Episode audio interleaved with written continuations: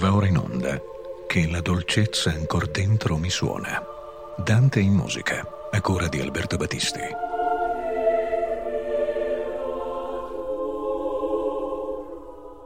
Ben ritrovati eh, con il nostro Dante in musica. Eh, alla fine della prima trasmissione, quella appunto dei, dei primi approcci musicali che riguardano Dante e la Divina Commedia in particolare, abbiamo ascoltato un canto del contugolino, il 33 dell'inferno, intonato da Nicola Zinquarelli. E eh, riprendiamo da quel punto oggi per vedere la fortuna di Dante nella musica italiana del XIX secolo. Zingarelli fu davvero eh, anticipatore nel 1805 quando compose quella cantata eh, ispirata alla pagina dantesca.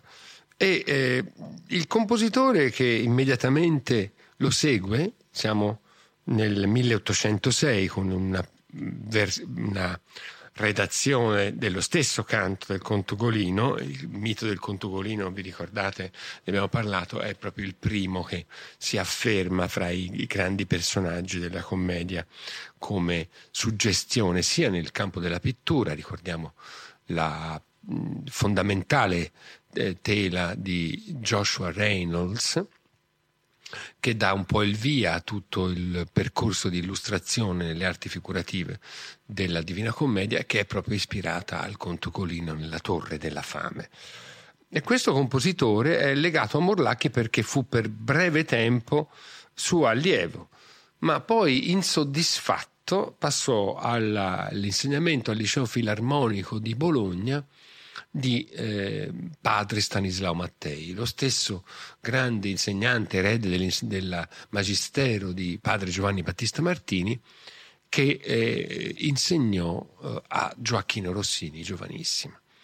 Sto parlando di Francesco Morlacchi, un importante compositore che è nato a Perugia dopo un'attività italiana abbastanza breve, tutto sommato, viene eh, chiamato a Dresda come Kapellmeister da Federico Augusto I re di Sassonia, che in quel momento era alleato di Napoleone contro la Prussia, quindi una rivalità fra, fra principi tedeschi nella guerra del 1806 che terminò con la disfatta prussiana nella battaglia di Jena. Era il 1810 quando Morlacchi si trasferisce a Dresda e là si trovò a competere eh, con il direttore del Deu- della Deutsche Oper di Berlino, quindi dell'opera in lingua tedesca, che era niente meno che Karl Maria von Weber, eh, alfiere del gusto romantico, direi uno dei personaggi fondamentali della creazione, dello stile, del linguaggio e appunto dell'opera tedesca romantica. Basti ricordare qui almeno il Freischütz Franco Cacciatore, eh, Auriante, Oberon. E per Morlacchi naturalmente furono dolori perché confrontarsi con un gigante come Carl Maria von Weber eh, qualche eh, ferita la provocò. Ricordo che tra l'altro ebbe anche un'altra sfortuna di mettere in musica un barbiere di Siviglia con l'antico libretto di, usato da, da, da Paesiello nel 1782, nello stesso anno in cui lo metteva in musica con un nuovo libretto molto più efficace, molto più agile, molto più eh, brillante, quello di Sterbini, Gioacchino Rossini a Roma. Il suo più noto lavoro di teatro musicale fu Tebaldo e Isolina, che venne dato al Teatro della Fenice a Venezia nel 1822. E l'ultimo suo lavoro, e questo è significativo, ma incompiuto perché non riuscì a terminarlo, fu una Francesca da Rimini. Quindi di nuovo troviamo un, soggetto dantesco che avrebbe dovuto in qualche modo, è evidente, traghettare lo stesso Morlacchi, figlio di una scuola eh, neoclassica italiana, eh, nel mondo romantico senza che questo gli riuscisse perfettamente. La prima versione del Conte Ugolino, fatta proprio come un esercizio di scuola, è del 1806 e figuratevi è una cantata per soprano e archi. Ora che si dia voce al conto Ugolino con una voce di soprano è abbastanza improbabile. eh, dice lo stesso Morlacchi proprio per esercizio di studio, però però, però, riprese questo lavoro e lo trasformò radicalmente nel 1832 quando era a Dresda e questa volta non soprano ma giustamente per basso, per voce virile, è la più profonda delle voci virili ehm, e pianoforte.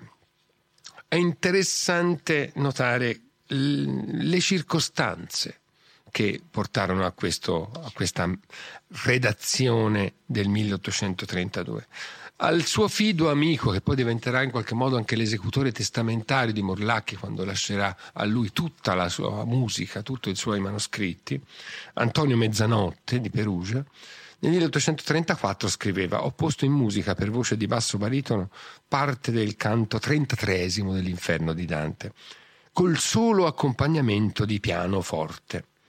Qui ha prodotto una grandissima sensazione. Qui stiamo dicendo Dresda, quindi siamo in Germania.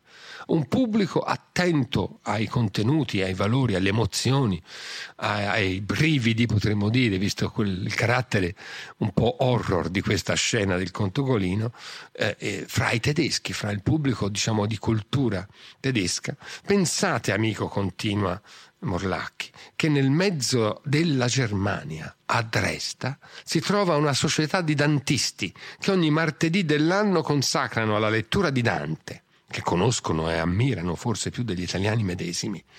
Il nostro principe Giovanni Nepomuceno, Johann Nepomuk di Sassonia, ne sta facendo la traduzione in versi tedeschi. Vi prevengo che questa musica non è per tutti, dice Morlacchi. Solo i veri conoscitori di Dante potranno gustarla. E questa missiva all'amico Antonio Mezzanotte ci rivela che davvero il contesto in cui sta fiorendo la rinascita dantesca europea, oltre l'Inghilterra, è prevalentemente la Germania. La Germania che ha già tradotto con Schlegel la Divina Commedia, con un lavoro di altissima qualità peraltro. La Germania che ha visto parlare Hegel nella sua estetica dei valori di Dante.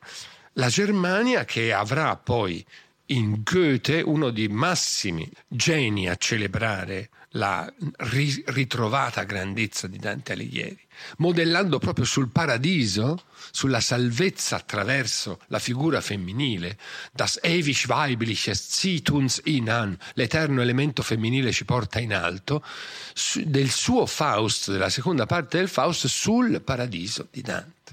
È indubbio che questo rapporto di dialogo e di ispirazione abbia influito su Goethe e sull'opera massima di Goethe, cioè l'altro grande mito che insieme a Dante popola eh, l'universo culturale del XIX secolo e che quindi eh, diventa in qualche modo il, il passepartout più importante, la, il veicolo di propagazione in terra tedesca del mito dantesco ancor più e molto di più, in modo molto più diffuso, più capillare, come testimonia la lettera di Morlacchi, di quanto non succedesse in Italia nello stesso periodo. Ma di questo parleremo un po' più avanti. Dopo aver ascoltato la, il canto 33 della Divina Commedia, nella interpretazione del basso Mirko Palazzi e del pianista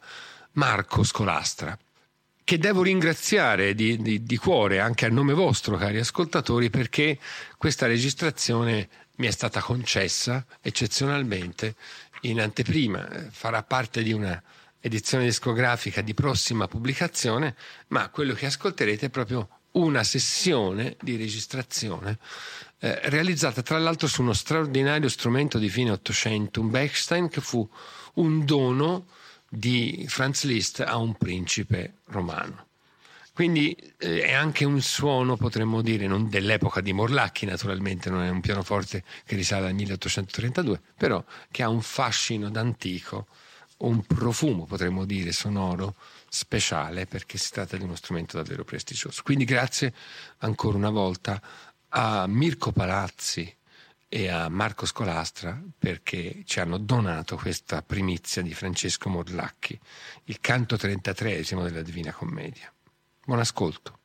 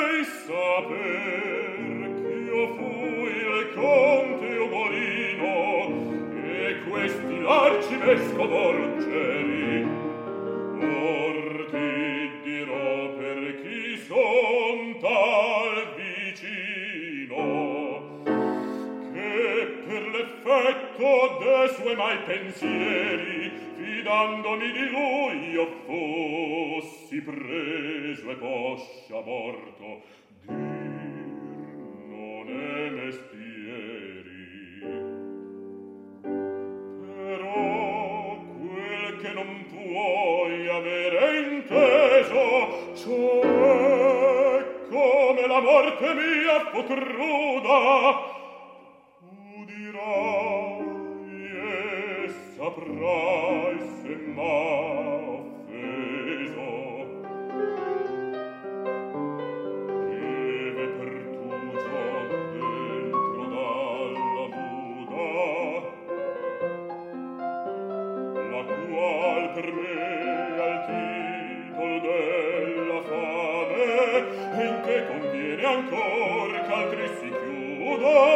avea mostrato per lo suo forame quando feci il mio al sonno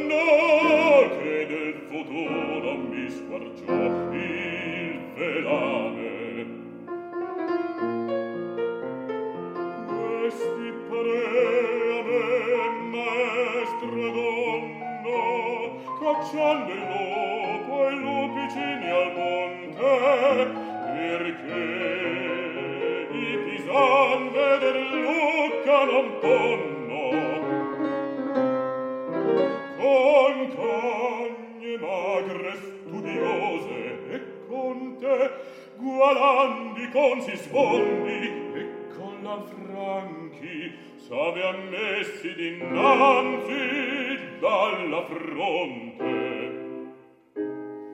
Impicciò il corso mi pareno stanchi lo padre e figli e con la gute scale mi pare allor veder averli fianco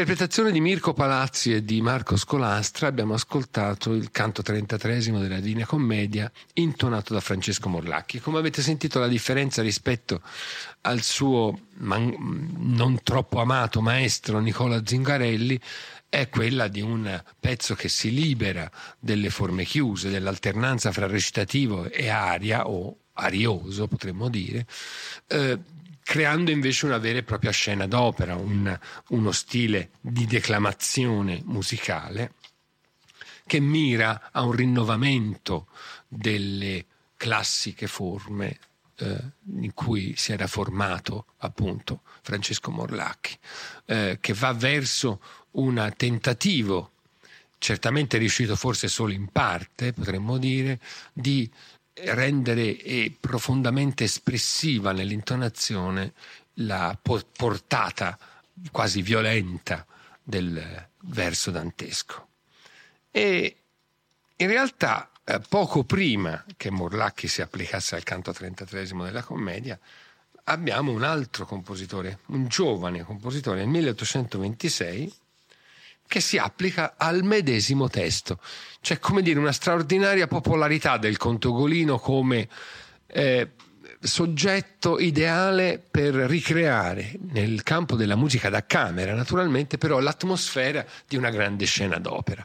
Ugolino diventa il modello di un personaggio a forti tinte, a sbalzo violento, che eh, si addice perfettamente alla nuova temperie di un melodramma che sta cercando nuove passioni e si allontana dalle, eh, dagli equilibri, dai temperamenti formali del, dell'epoca precedente. Sto parlando del saggio, chiamiamolo così, dantesco, di eh, Gaetano Donizetti che risale appunto al 1826, poi verrà pubblicato nello stesso anno, ma in edizioni molto limitate, a Napoli da Cottrau, e eh, finalmente avrà poi una maggior diffusione quando Ricordi lo pubblicherà nel 1843.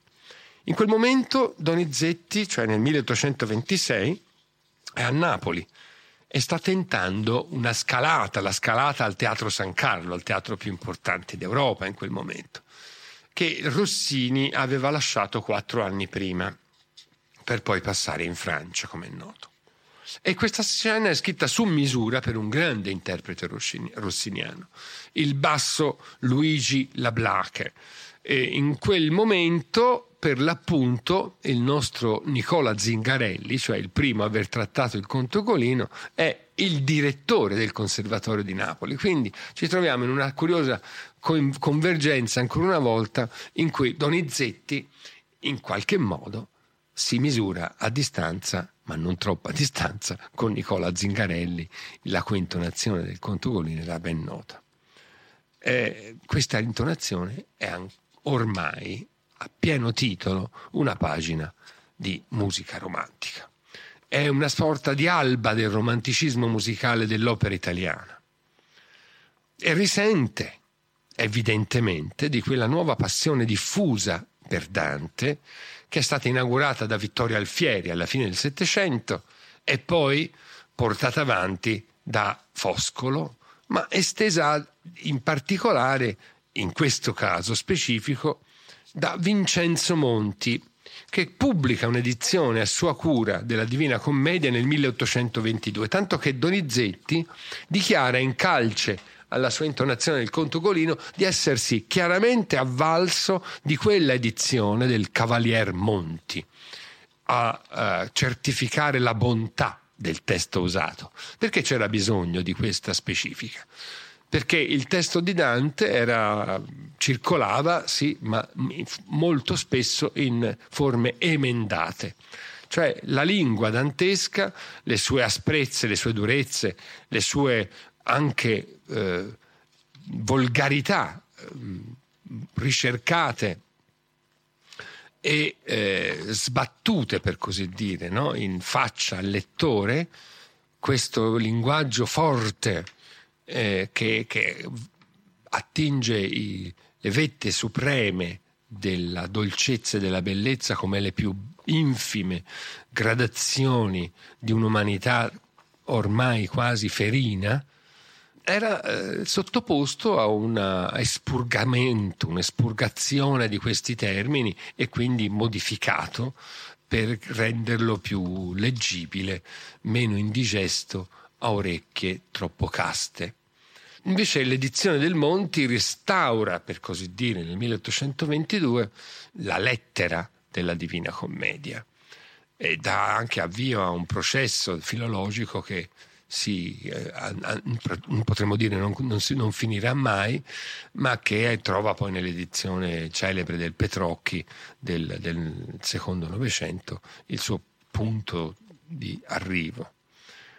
E oltre a questi nomi, dobbiamo dire che il merito di aver poi creato il personaggio di Dante come padre della patria, di una patria agognata, di una patria desiderata, di una patria eh, che si vuole ormai unita e che quindi si respira l'aura del, del risorgimento, è Giuseppe Mazzini il quale avrebbe curato la prefazione alla commedia con il commento di Ugo Foscolo, realizzata a Londra, nel 1842-43. Siamo un, con un Mazzini esule a Londra come è esule, era stato esule eh, Ugo Foscolo. A questo proposito potremmo citare proprio le parole di Mazzini. La commedia di Dante è immedesimata nella patria, nella religione, nella filosofia, nelle passioni, nell'indole dell'autore. E nel passato e nel presente e nell'avvenire dei tempi in che visse ed in questa civiltà dell'Europa che originava con esso, se non da esso, e ne vediamo i progressi narrati da mille scrittori, di padre in figlio. È il linguaggio di chi vaticina, insomma, di chi si fa interprete profetico delle sorti di tutta una nazione. E qui troviamo un'altra strategia musicale importante usata da Donizetti e nuova, eh, almeno destinata certamente ad avere un, un bel futuro e importante nella, nella, tecnica del melodramma italiano romantico, cioè l'uso di, di un tema guida, di un, di un, elemento melodico o di un soggetto, certe volte anche una semplice cellula, che diventa ricorrente e che riporta in, in questo caso il senso di quel tu vuoi ch'io rinnovelli, disperato dolor che il cor mi preme.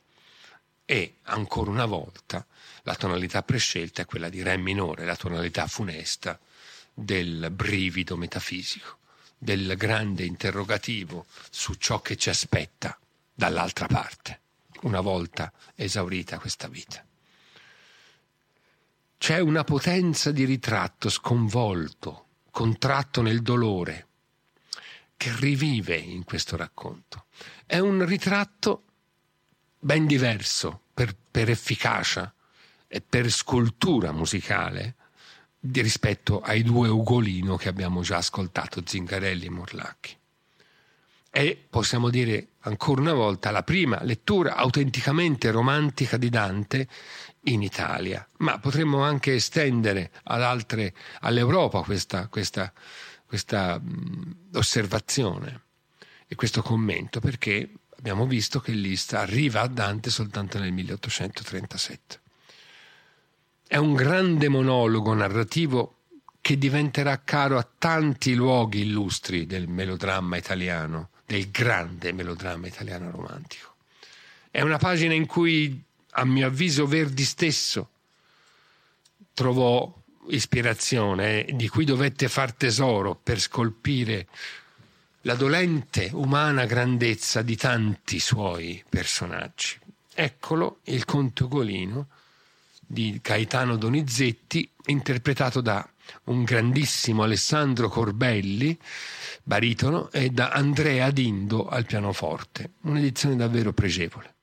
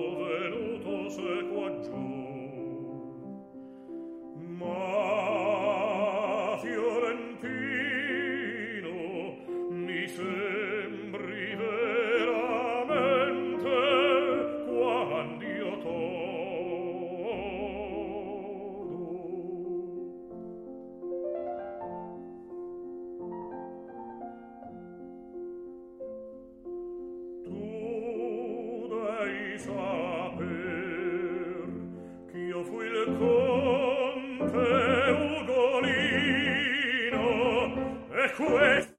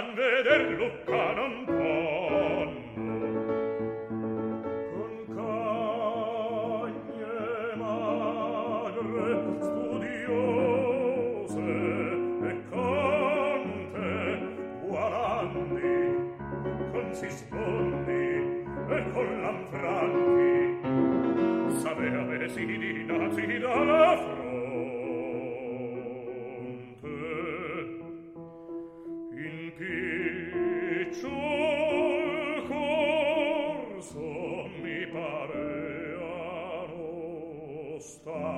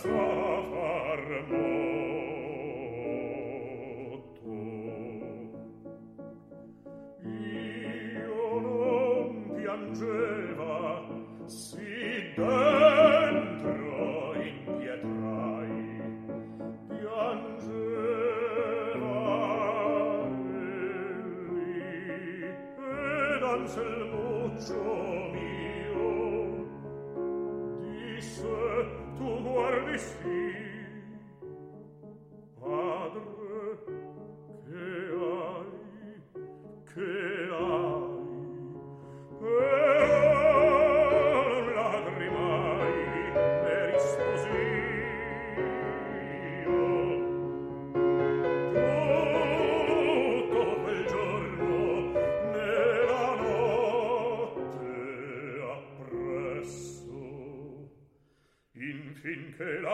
sol nel mondo uscire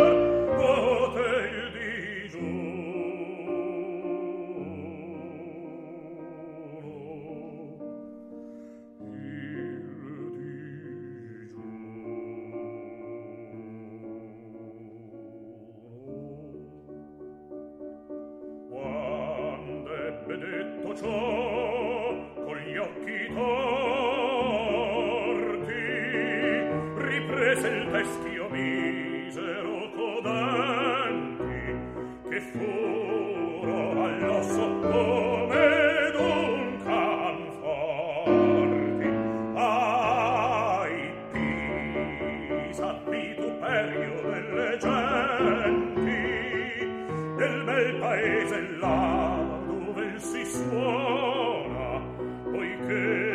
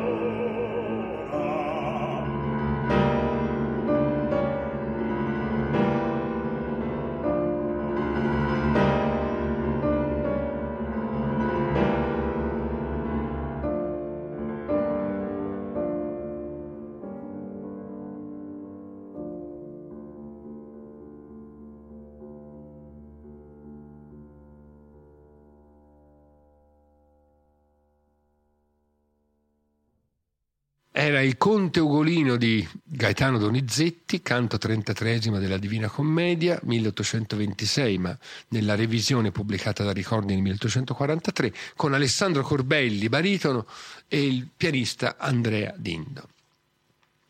Ricordiamo che tra l'altro Donizetti ha scritto anche un'opera nel 1837 di argomento dantesco, anche se è tutta una, dire, una, una storia eh, inventata di sana pianta, ma che si ispira a quei pochi versi del purgatorio in cui appare Pia dei Tolomei. Deh quando tu sarai tornato al mondo e riposato della lunga via, seguitò il terzo spirito al secondo, ricordati di me che son la Pia.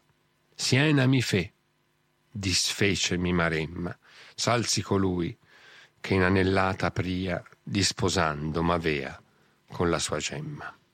Questi pochi versi dettero eh, origine a una quantità, diciamo così, di riscritture fantastiche, naturalmente romanzesche, della vicenda di questa infelice donna, nobildonna senese, la Pia de Tolomei, tra cui anche l'opera di Donizetti, eh, come ho detto, composta nel 1837, che qualche anno fa è stata proposta in una felice eh, riscoperta dal Teatro Verdi di Pisa.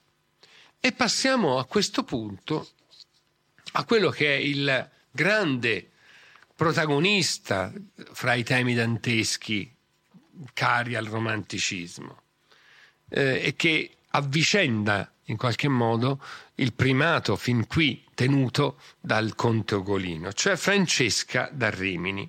Forse la primissima versione musicale ispirata a Francesca da Rimini a Paolo Malatesta è una Francesca da Arimino, letteralmente, composta all'inizio dell'Ottocento e conservata nel fondo Basevi della Biblioteca del Conservatorio di Firenze, che è una cantata per, per soprano, violino, violoncello e pianoforte di tal Vincenzo Fiocchi. Eh, manca naturalmente un'esecuzione disponibile di questo pezzo che curiosamente però voglio eh, ricordare proprio con, per il primato che detiene. Ma il primo apparire potente e suggestivo e certamente geniale dei, dei versi che Dante mette in bocca a Francesca nel quinto canto dell'inferno è un frammento tratto dall'Otello, dal terzo atto di Gioacchino Rossini, il quale pretese di inserire questi versi, nessun maggior dolore che ricordarsi del tempo felice nella miseria, in un libretto che non li prevedeva. Per esempio, in un incontro con Ignaz Moscheles del 1860, Rossini ricordava questi fatti risalenti al 1816. È a Dante che devo molto. Di musica ho appreso più leggendo Dante che in tutte le mie lezioni musicali. E sono parole davvero importanti perché Rossini dimostra di aver colto la potenza musicale del verso di Dante, la suggestione musicale del verso di Dante, la ricchezza di contrasti che il verso di Dante offre. E va avanti dicendo, sempre a, al grande pianista Ignaz Moscheles, fui io che volli introdurre un verso dantesco nel mio Otello. Aveva un bel da dirmi il marchese Berio, cioè il librettista di quest'opera data a Napoli nel 1816, che i gondolieri non cantano mai Dante, perché si tratta della voce fuori scena, fuori campo, diremmo, di un gondoliere che crea l'atmosfera di terribile angoscia che sta pervadendo Desdemona nell'ultimo atto dell'Otello, il presentimento di morte nessun maggior dolore che ricordarsi del tempo felice nella miseria. E questa voce di gondoliere per un canale veneziano, eh, Rossini dice sì, eh, lo so benissimo che i gondolieri a Venezia non cantano Dante, ma tutt'al più cantano il tasso. E io gli risposi che lo sapevo meglio di lui, perché avevo soggiornato più volte a Venezia, ma in quella scena avevo bisogno di versi danteschi. E a voi il giudizio se questa fu un, un'intuizione felice. Eh, ascoltiamola nella interpretazione di Alfonso Leos, il gondoliere fuori scena, con la Filarmonia Orchestra diretta da Claudio Scimone.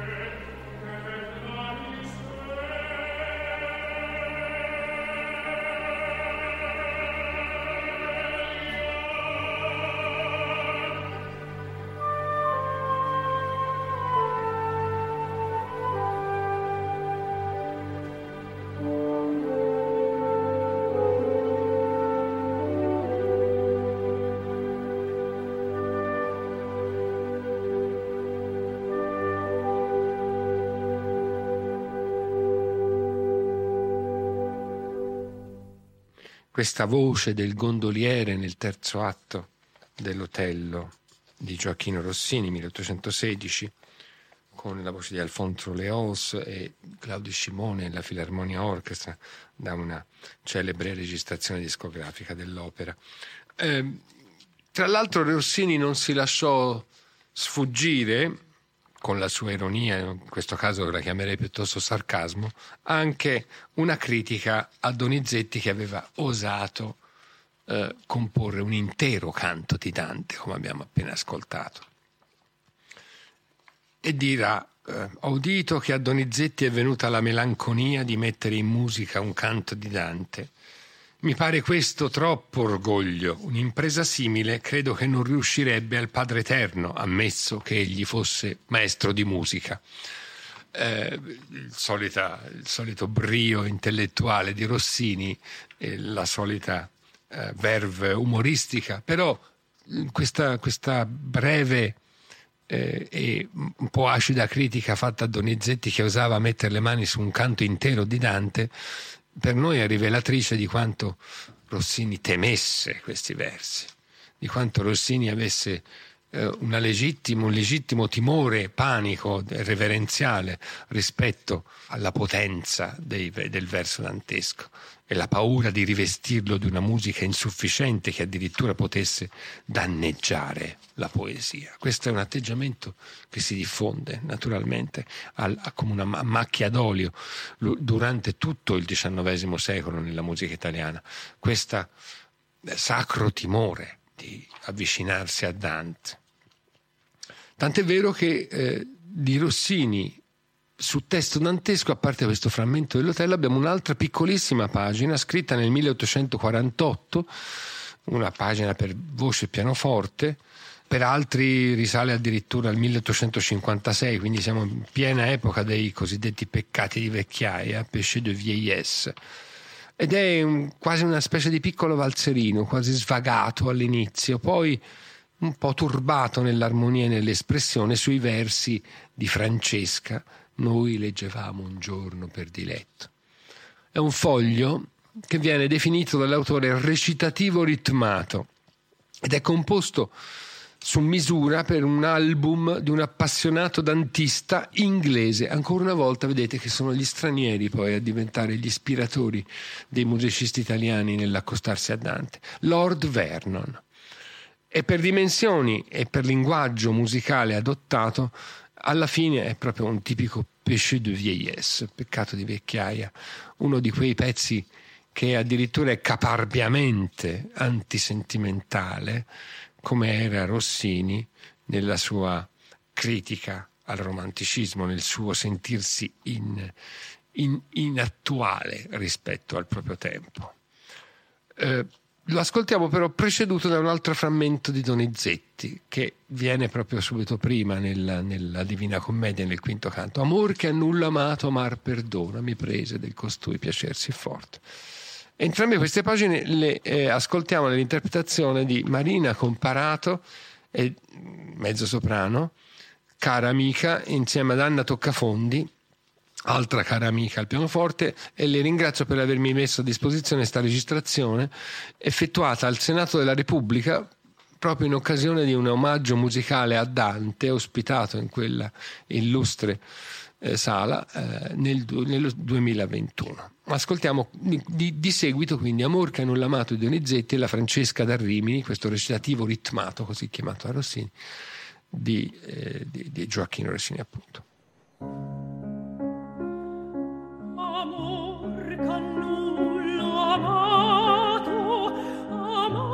perdona. Mi prese di costui piacere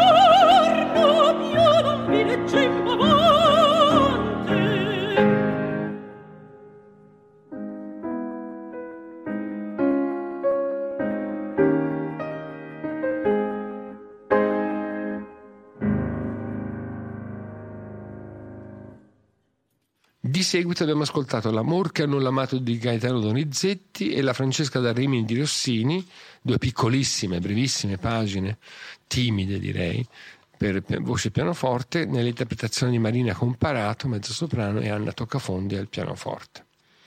E a questo punto eh, l'Italia, uscita dalla seconda guerra di indipendenza del 1859 e trovatasi finalmente unita, comincia a costruire letteralmente il mito dantesco come mito unificatore della patria, unificatore della lingua, unificatore dello spirito, unificatore del, dei sentimenti patriottici. Le piazze cominciano a popolarsi di monumenti a Dante, ma soprattutto l'occasione arriva nel 1865 dal centenario della nascita di Dante. Siamo al sesto centenario dal 1265, l'anno in cui nacque a Firenze Dante, e che diventa eh, opportunità nazionale a questo punto per rivolgere a Dante quella celebrazione di paternità e di identità che eh, meritava. Eh, è un Dante certamente osservato soltanto attraverso questa angolatura, a cui sfuggono tanti aspetti della grandezza del poeta e a cui però partecipano in modo eh, determinante altri personaggi come per esempio eh, Francesco De Santis, l'autore della grande storia della letteratura italiana, che è uno dei principali autori della messa a punto del mito di Dante nel XIX secolo e soprattutto nell'Italia unita. In questo 1865 vengono chiamati i maggiori compositori disponibili su piazza a prestare la loro opera per celebrare Dante. Per esempio Amilcare Ponchielli che in quell'anno scrive un sonetto per voce pianoforte tanto gentile e tanto onesta pare, un inno L'Italia è Dante e una cantata, manco a dirlo, Francesca da Rimini, naturalmente. Eh, ma poco più avanti, l'anno preciso non lo conosciamo, ma siamo intorno al 1873-75 probabilmente, eh, mentre scrive una opera I Lituani, il cui librettista è Antonio Ghislanzoni, noto al grande pubblico per essere anche l'autore del libretto di Aida di Verdi nel 1871, eh, mette in musica Ponchielli una versione rivista e corretta della scena della lettura del libro, del fatal libro, del Galeotto libro di Francesca da Rimini. È come dire una trasposizione eh, che chiaramente utilizza le parole di Dante, però la porta in un contesto, potremmo dire, più borghese. Noi leggevamo un giorno, insieme un giorno per diletto una gentile storia piena di mesti amor. E senza alcun sospetto ella sedeami accanto sul libro avventurato, intento il guardo e il cor. L'onda de suoi capelli il volto a me lambia, eco alla voce mia facevano i suoi sospir. Gli occhi dal libro alzando nel suo celeste viso, io vidi in un sorriso riflesso il suo candor. La bella mano al core strinsi di gioia ansante, né più leggemmo avante, e cadde il libro al suol. Un lungo ardente bacio congiunse i labbri aneli e ad ignorati cieli l'alme spiegaro il vol. Si tratta di una scena di seduzione eh, che non ha più nulla di quella tragico, straordinario e sconvolgente dei due cognati della commedia, ma quei due cognati diventano forse due eh, adulteri borghesi oppure semplicemente due anime attratte l'una dall'altro in un contesto assai meno eroico. E questa romanzetta eh, noi leggevamo insieme, ora ve la propongo in un Dante per così dire borghesizzato, ancora con la voce di Marina Comparato e con Gianni Fabbrini al pianoforte, una registrazione privata che è stata effettuata a beneficio di questa trasmissione. Quindi es- eh, su espressa richiesta e per espressa concessione assai generosa da parte dei due artisti, eh, che ringrazio profondamente insieme a voi per averci dato questa opportunità d'ascolto rara.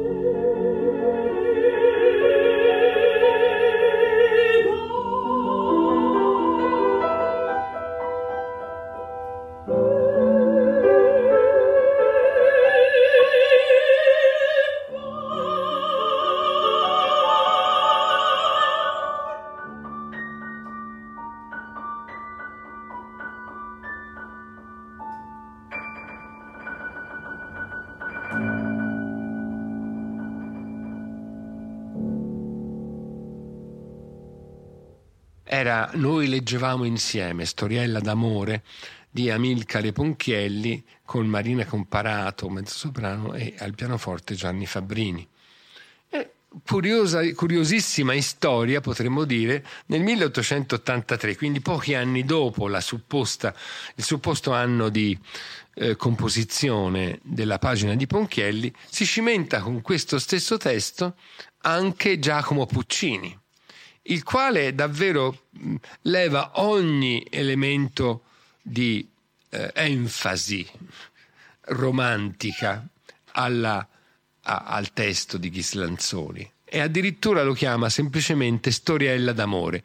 Questi sono due adulteri da salotto, né più né meno, che utilizzano il linguaggio dantesco, le parole sacre, potremmo dire, di Francesca eh, nel, nelle sue apostrofe a Dante, ma che in realtà appunto eh, chissà cosa stanno leggendo e soprattutto eh, avranno da ben presto da godersi ben altre eh, gioie in un'alcova che si può immaginare assai prossima. Storiella d'amore, Placido Domingo e Giulio Strudel, Giacomo Puccini.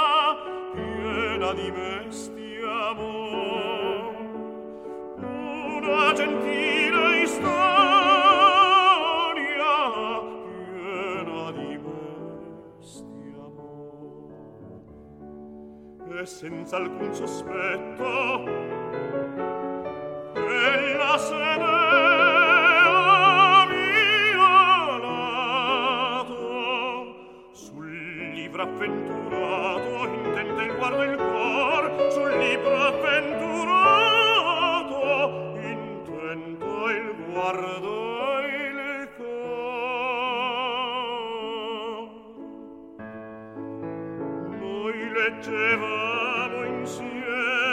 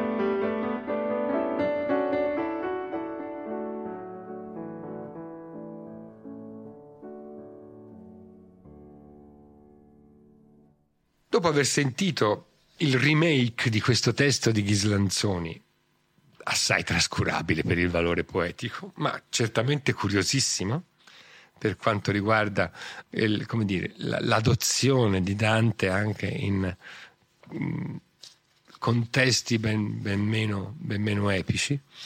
Eh, ritorniamo su quel 1865 che è l'anno delle grandi celebrazioni. È la grande festa fiorentina eh, consacrata proprio alla, a, Dante. Eh, la grande festa che ha luogo in Piazza Santa Croce, con chiamata, potremmo dire, alle armi di tutti gli artisti, musicisti del, disponibili su piazza a cominciare dalla grande attrice Adelaide Ristori, la vera e propria regina dei palcoscenici del teatro di prosa italiani, la quale si fa portatrice della voce un, del più illustre scrittore d'Europa in quel momento. E addirittura Victor Hugo, che manda una sua lettera pour le centenaire de Dante, direttamente a Monsieur le Gonfalonier de Florence, al gonfaloniere di Firenze, potremmo dire il sindaco. E la lettera eh, di Victor Hugo è naturalmente una celebrazione di un Dante innanzitutto campione de, di ma universalmente campione anche di giustizia, diritti e libertà. È il Dante esule, quello che aveva mosso l'emozione e l'identificazione di Ugo Foscolo, naturalmente, che diventa per eh, Victor Hugo il campione dell'epoca moderna e che viene associato naturalmente all'altro grande tormentato spirito italiano ammirato ovunque eh, in Europa, cioè a Michelangelo in particolare. L'Italia si incarna in Dante Alighieri, come lui è valorosa, pensosa, altera, magnanima, pronta al combattimento, pronta all'idea. Come lui è l'amalgama in una sintesi pro- profonda la poesia e la filosofia. Eh, aveva una visione di noi certamente molto positiva. Riguardandoci oggi allo specchio non so quanto ci potremmo riconoscere in queste parole.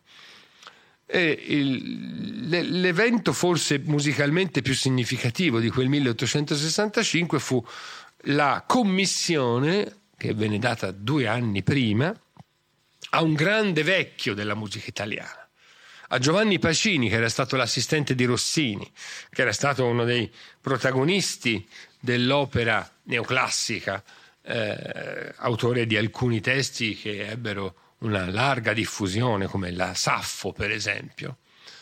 Eh, Giovanni Pacini, ormai prossimo alla morte perché scomparirà nel 1867, accetta la gravosa commissione di una sinfonia dedicata a Dante, ispirata a Dante, i cui termini vengono tutti ben definiti in un progetto che egli approva. Vale a dire l'inferno sarà la rappresentazione dei tormenti senza speranza, e verrà trasformata in un primo movimento largo infernale. Il Purgatorio, un allegretto moderato che rappresenta invece la speranza in mezzo alle sofferenze. Il Paradiso, tradotto come un larghetto angelico, rappresenterà invece la, be- la beatitudine, l'eterna felicità. Infine ci sarà un coronamento come quarto movimento di questa sinfonia, il trionfo di Dante, allegro marziale. Dante ritorna sulla terra e tutti i popoli acclamano il grande poeta. E qui la caduta è prevedibile. Pacini fa del suo meglio. Certamente la relazione della musica italiana del XIX secolo con la sinfonia, col genere sinfonico, con la musica assoluta potremmo dire, è, è tutta ancora da cominciare. L'Italia del XIX secolo, almeno fino al 1865, anno di questa prima esecuzione, è una Italia immersa esclusivamente nel melodramma. Soltanto pochissimi esempi di musica da camera e di musica sinfonica sono annoverabili nella produzione dei musicisti italiani di quegli anni. E Pacini ci prova, diciamo così ci prova con le migliori intenzioni e quello che ascolteremo tra poco è il, un nobile tentativo, ma certamente neppure lontanamente paragonabile a ciò che, per esempio, nella scorsa trasmissione abbiamo ascoltato come opera di Franz Liszt.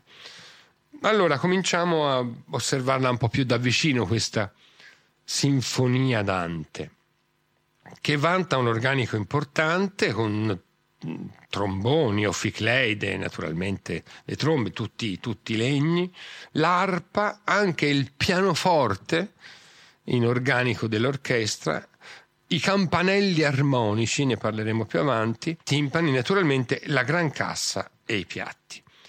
Eh, il lavoro viene pubblicato poi da Ricordi, naturalmente, ed ascoltiamo quindi eh, l'inizio di questo largo infernale, eh, le prime battute.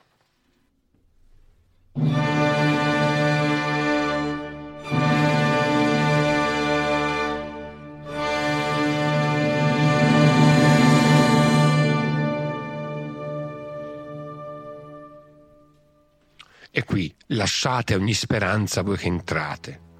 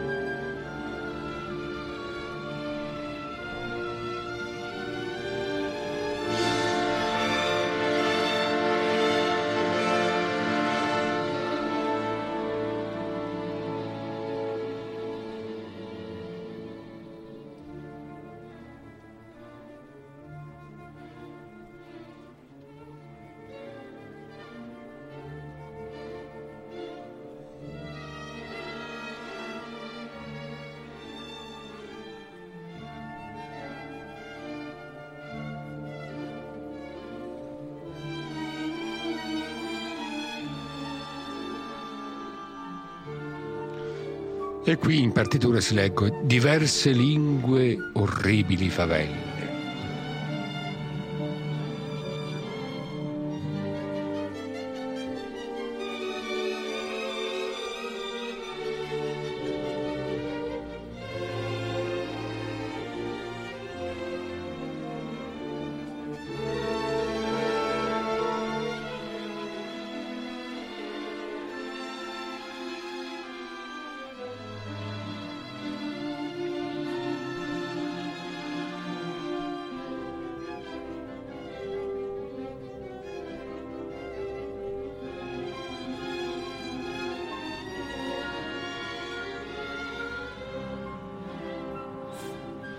E qui con un'indicazione forte, urtante,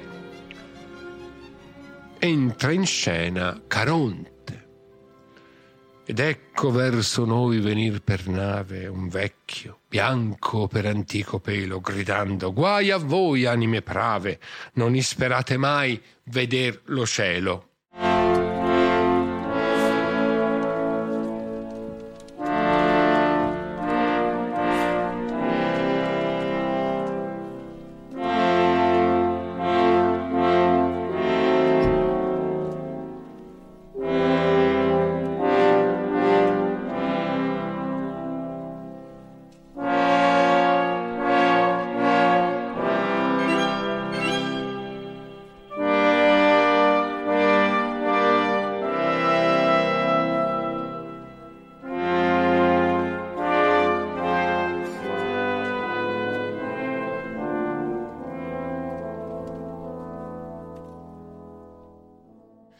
Dopo Caronte vi faccio ascoltare eh, da questa che è l'unica registrazione disponibile mia, per, per, quanto, per quanto, mi è noto eh, della Sinfonia Dante di Pacini, cioè quella registrata dal vivo con l'orchestra del Teatro del Giglio di Lucca, diretta da Gianfranco Cosmi. Eh, come sentite, la registrazione abbastanza precaria anche dal punto di vista tecnico, eh, però è un documento eh, importante, eh, è l'unico appunto eh, che si possa ritrovare in commercio questa, di questa sinfonia. Sentiamo la coda, la coda dell'inferno eh, di, questo, di, questa partitura eh, che ha, come dire, molta ambizione, ma certamente vi sarete già accorti quanto eh, i risultati non sono poi compatibili con quelle ambizioni.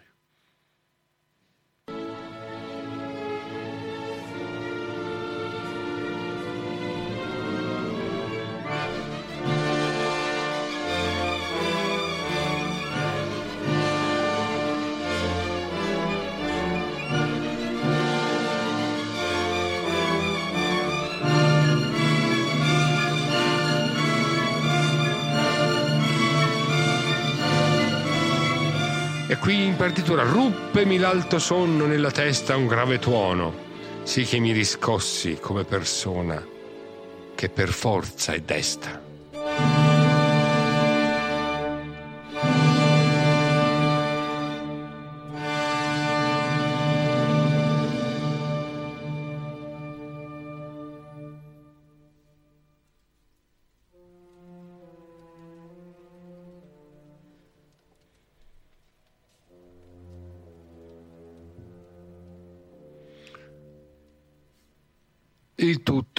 Naturalmente in re minore, come sembra inevitabile quando si parla di al di là e soprattutto quando si parla di inferno.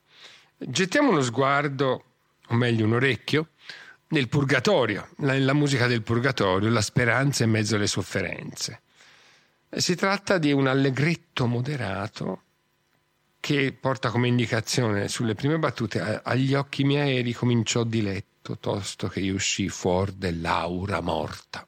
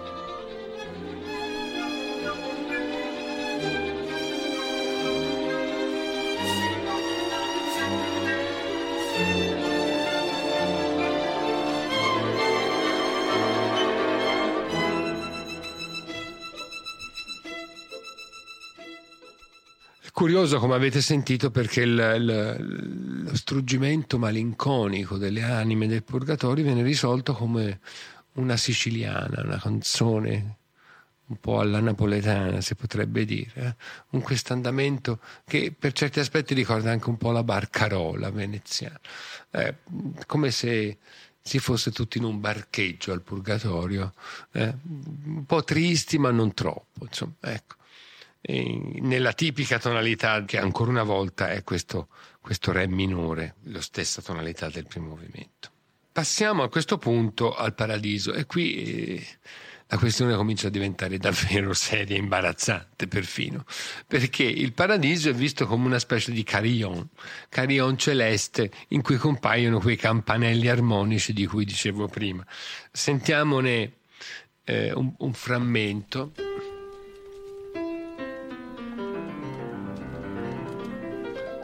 Introdotto curiosamente da una cadenza del pianoforte.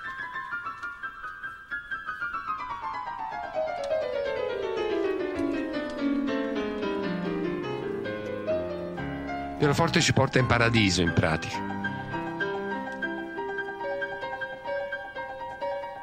Ecco qui vedete questo carillon angelico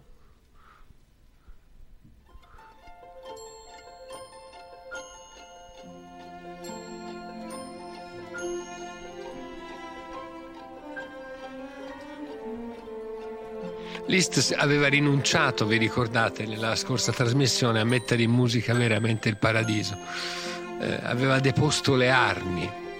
Invece Pacini tranquillamente ci porta in questa piccola giostra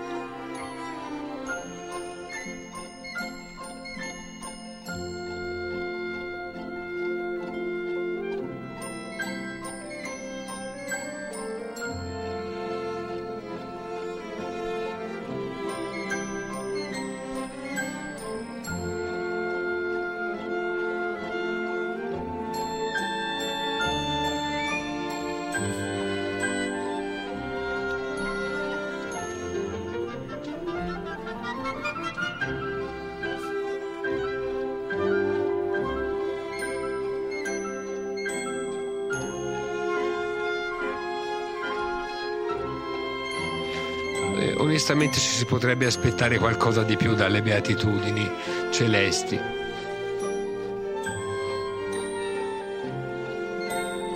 Però almeno siamo passati dal Re minore al relativo maggiore, cioè a Fa maggiore. E qui lasciamo le gioie celestiali e sfumiamo e andiamo alla parte più imbarazzante della Sinfonia Dante di Pacini, che è il trionfo del poeta, che è una marcetta naturalmente, che cresce sempre di più d'organico fino a diventare tronfia e a naturalmente pro- provocare grande soddisfazione nell'uditorio che ritrova il suo eroe in vesti marziali, eh? il, in un clima che è definitivamente riportato alle ambizioni del, del risorgimento.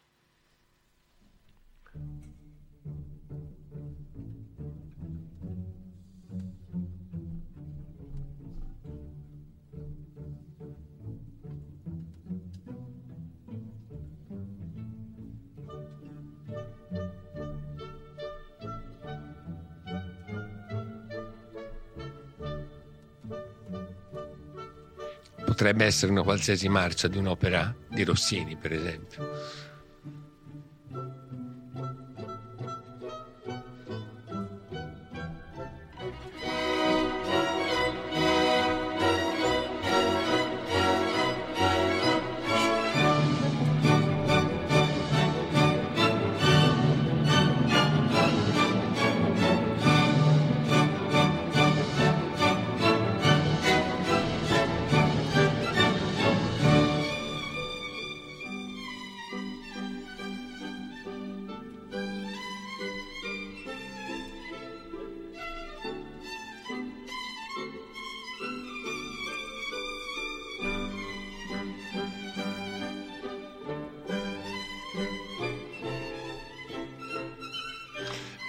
Risparmio il resto, ma si arriva naturalmente al massimo fragore, come vi ho detto, eh, potrete poi ascoltare integralmente in una delle prossime giornate su, nella nostra programmazione la Sinfonia Dante di Pacini.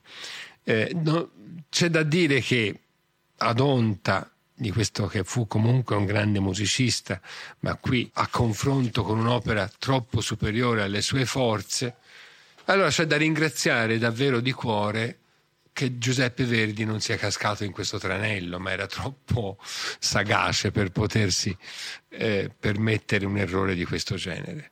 Tant'è vero che invece, nella sua estrema vecchiaia, ci ha regalato la più bella pagina dedicata a Dante della musica italiana del XIX secolo, e forse in assoluto direi, cioè le laudi alla Vergine dei quattro pezzi sacri, quella intonazione madrigalistica della preghiera a San Bernardo, Vergine Madre, figlia del tuo figlio. Ma non ascoltiamo oggi questa musica, la rimandiamo a delle prossime trasmissioni. Viceversa, stasera alle 20.30, dopo il termine di questa trasmissione, eh, potrete ascoltare un'opera che eh, in realtà mh, non ha tanto a che vedere col mito di Dante del, del, del, del risorgimento dell'Italia unita è un'opera che si pone ormai all'inizio del XX secolo, siamo nel 1903, ed è figlia di una Stimmung, cioè di un sentire europeo che è legato alla grande riscoperta avvenuta, va detto, in Inghilterra prima che in Italia, del testo giovanile di Dante, il romanzo di formazione di Dante, La vita nuova. È una grande cantica, così viene chiamata dall'autore, su parole di Dante Alighieri per soprano, baritono, coro di voci bianche, coro, pianoforte, orchestra, un organico sterminato, di Ermanno Wolf Ferrari.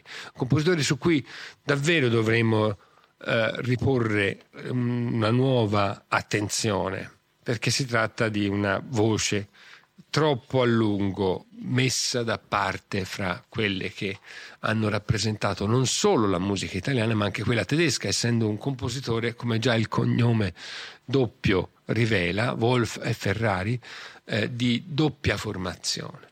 In realtà, se vorremmo poi collocarlo nella sua autentica posizione, dovremmo dire compositore veneziano, perché il suo rapporto d'amore profondo con la città che lo ha ospitato per tutta la vita, Venezia, eh, e il suo rapporto d'amore con grande, la grande voce letteraria di Venezia, cioè Carlo Goldoni, che, di cui trasforma le commedie in opera, eh, rappresentano certamente il meglio della figura di questo compositore, che però, come tanti altri in Europa in quel momento, viene letteralmente sedotto, soggiogato dalla, dalla vicenda del Dante amoroso giovane che vive appunto la, l'incontro eh, straordinario con la creatura della sua vita, Beatrice, e poi la tragedia della morte di questa, di questa fanciulla. Vi rimando all'ascolto intanto stasera delle 20.30 della Vita Nuova, ma dovremo riprometterci di ritornarci sopra più avanti, proprio perché appartiene a una corrente che caratterizza la cultura europea, che ha una stretta relazione per esempio col movimento pittorico pre-raffaellita, con la figura centrale di quel movimento, il fondatore Dante Gabriele Rossetti, che è il primo traduttore in inglese della Vita Nuova nel 1845, e con tanti altri eh, che eh, scoprono un altro Dante, non soltanto quello del viaggio ultraterreno, dell'itinerarium mentis in deum, ma anche quello appunto della, del giovane che dipinge questo amore beatifico questa, questa passione destinata a essere totalmente spiritualizzata per la sua beata Beatrix, per usare proprio l'espressione di Dante Gabriele Rossetti. D'altra parte è quel Dante conosciuto anche a livello di cartolina in tutta Europa, il Dante che incontra sul ponte Santa Trinita Beatrice in una celebre pittura del 1883 proprio di un inglese, Henry James Holiday, con la quale immagine, certamente nota a tutti voi, vi lascio in previsione dell'ascolto di stasera della Vita Nuova Cantica di Ermanno Wolf Ferrari alle 20.30. Frattanto vi ringrazio insieme a Roberto Spinelli che mi ha seguito ancora una volta Virgilio in questo cammino dantesco eh, che spero vi, vi interessi. saluto da Alberto Battisti.